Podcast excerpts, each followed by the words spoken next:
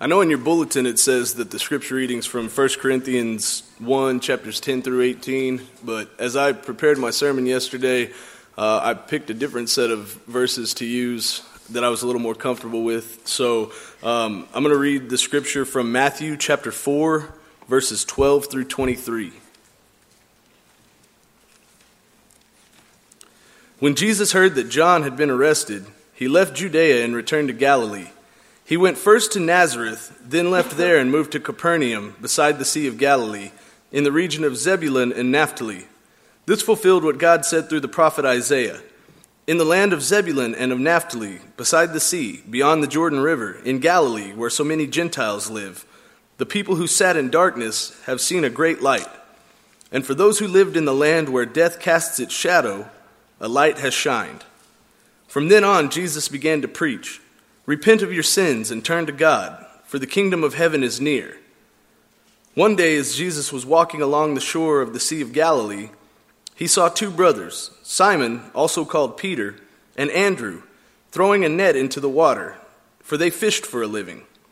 Jesus called out to them, Come, follow me, and I will show you how to fish for people.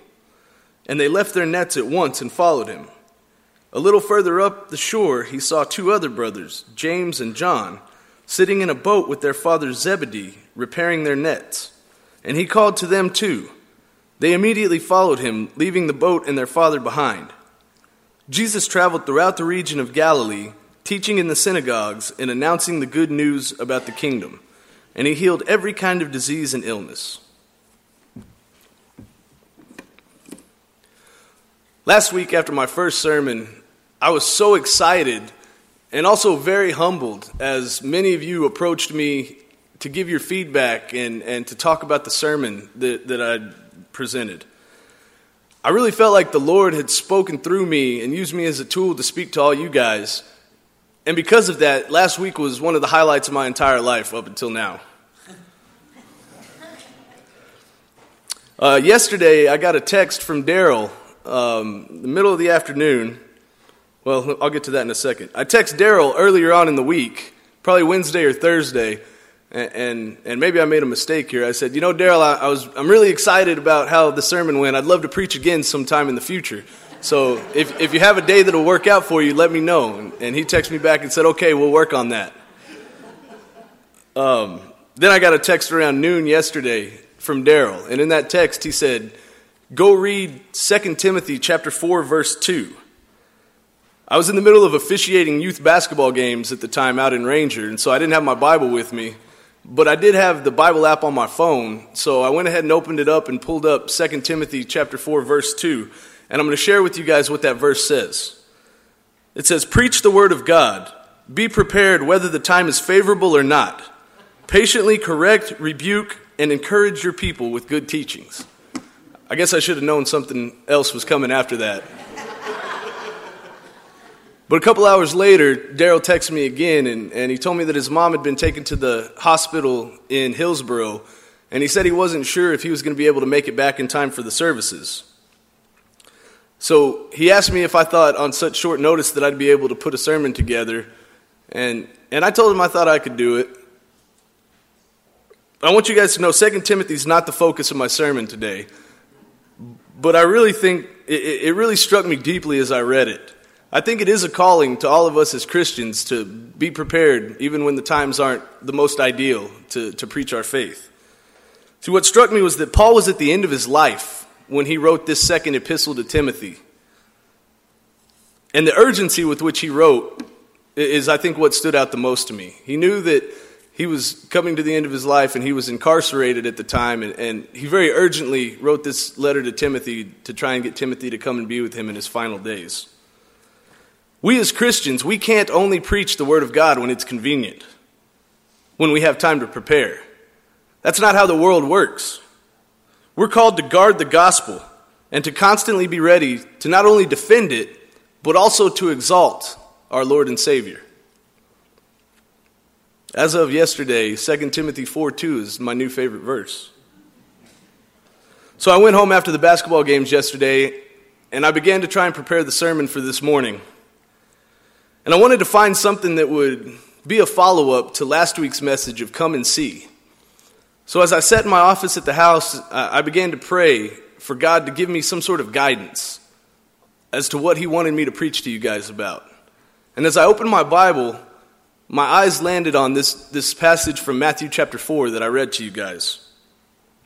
This is an account of Jesus' early ministries. This is actually the earliest account of his ministry as he began to first choose his disciples and the people that were going to be his followers. And as I read the story about Simon and Andrew and James and John, what really occurred to me was how willing each and every one of them was to be able to be used as a tool by God to reach out to the people around them. Come, follow me, and I will show you how to fish for people. That's all Jesus had to say. And Simon and Andrew were immediately hooked. There was no bargaining between the two men and Jesus.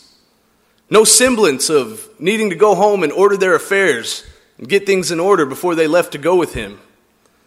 There was no resistance to answering the call that God had placed before them. And I'll admit, it's a pretty unique and a pretty dramatic call. It's a pretty dramatic story of how these two men answered Jesus' call to follow them and become fishers of men. But each day, each one of us answers that call in ways that oftentimes get lost in the shuffle of life and overlooked because maybe they're not the most earth shattering or, or ground moving events. But every time you show kindness and compassion to the people that you encounter on a daily basis, you're showing them the face of God through your actions. We're all blessed with different strengths, different interests, different talents. It may not be necessary for all of us to travel around the world and go be in the mission fields to um, share, share our experiences with God. It may not be necessary for all of us to visit war torn countries in order to be able to share the compassion of Jesus with other people. What matters is that each and every one of us answer the call that Jesus has placed on our lives in the individual context with which we've been placed. For some people, that may be in the business world. For others, that may be in a service industry, or in retail, or in education. I myself have been absolutely blessed the last five years to work with our nation's youth. And um, those of you that have spent time with, with the youth, you know that it, it's not an easy calling, but it's been incredibly blessing for me. When we answer the call of God, it's not necessarily our professions that are changed, it's our hearts that are changed. See, God placed each and every one of us in the unique situation that He did for a specific reason to impact a specific demographic of the population. Last weekend, I got the opportunity to go to Waco. I was there Friday and Saturday at the Texas High School Baseball Coaches Association State Clinic. And while I was there, I got to hear some brilliant, brilliant baseball minds as they gave seminars about some of the things that they'd done to create the type of success that they'd had in their careers as coaches. But out of all those seminars that I sat in and listened to, there was one that stood out above and beyond all of the rest of them to me.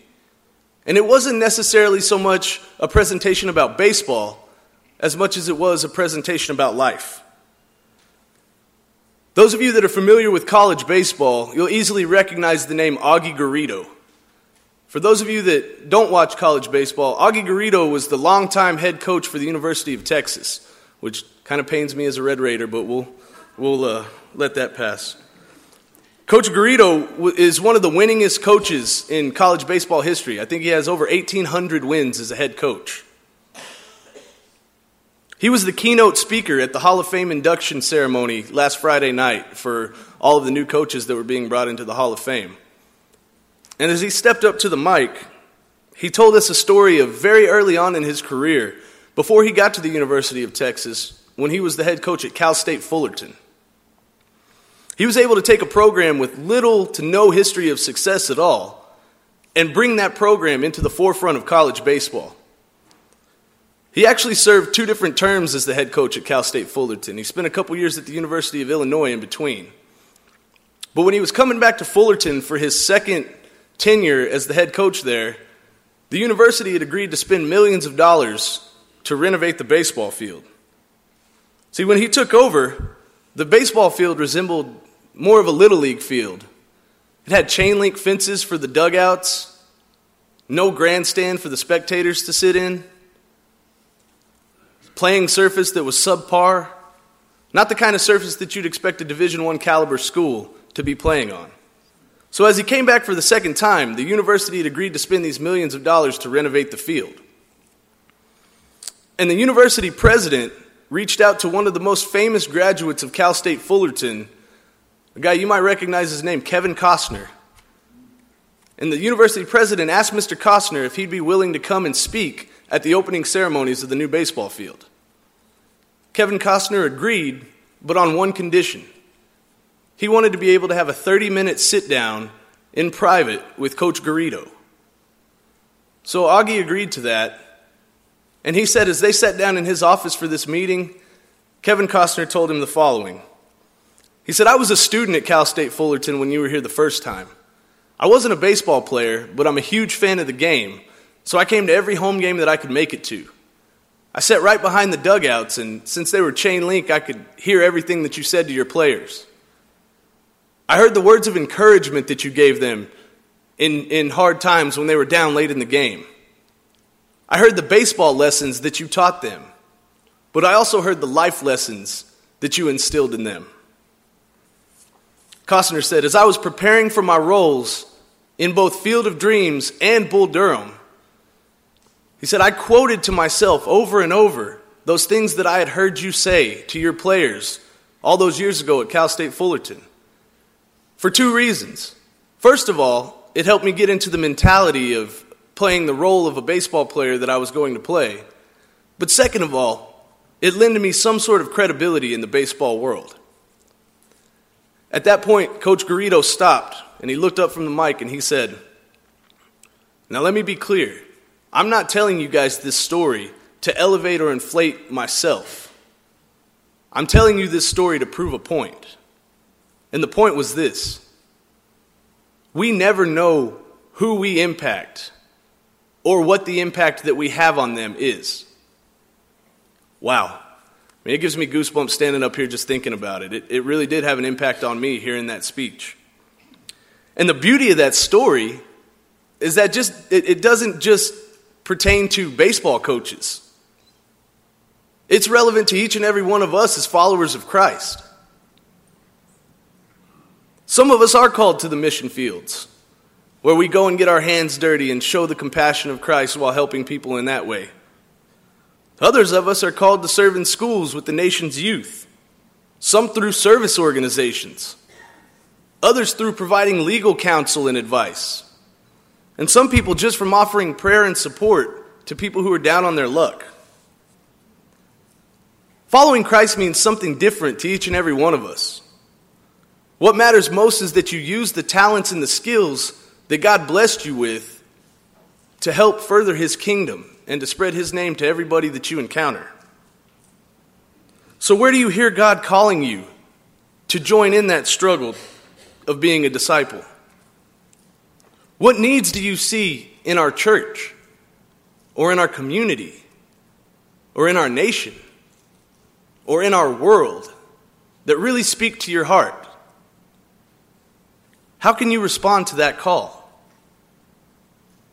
The greatest gift in the world is that Jesus came to bring salvation to all of us, no matter who we are, no matter where we live, and no matter what mistakes we may have made in our past. He came not just for those people that have achieved great successes in their life, but equally as much for the people who have had to struggle every step of every day during their life on earth. He came for you, and He also came for me. And He invites each one of us, regardless of who we are or where we're from, to follow in the work of transforming the, lo- the world in the name of God. Answer Jesus' call to follow me. Take that leap of faith. Put that faith in Jesus Christ. He even outlines for us how we should go about taking that leap of faith and following him. He, he tells us in the last verse that I read, Matthew chapter 4, verse 23, he says, Go throughout your community, teaching in many ways, proclaiming the good news of Jesus Christ through your words and through your actions, and attending to every disease and sickness among God's people. Answer that call. Come and follow Jesus Christ, and together we can all transform the world. Will you pray with me? Father God, I thank you once again for the incredible blessings that, that you've given to all of your people. I thank you that we live in a nation that allows us to come freely and worship in your house. I thank you for the incredible faith of the people here at First Methodist in Eastland. And I thank you that you've given us all different gifts and different talents and different skills. I pray that as we leave here today, you make it our mission to utilize those talents and skills in the places that you've placed us so that we can affect the world around us and further your kingdom. For it's in your holy name we pray. Amen.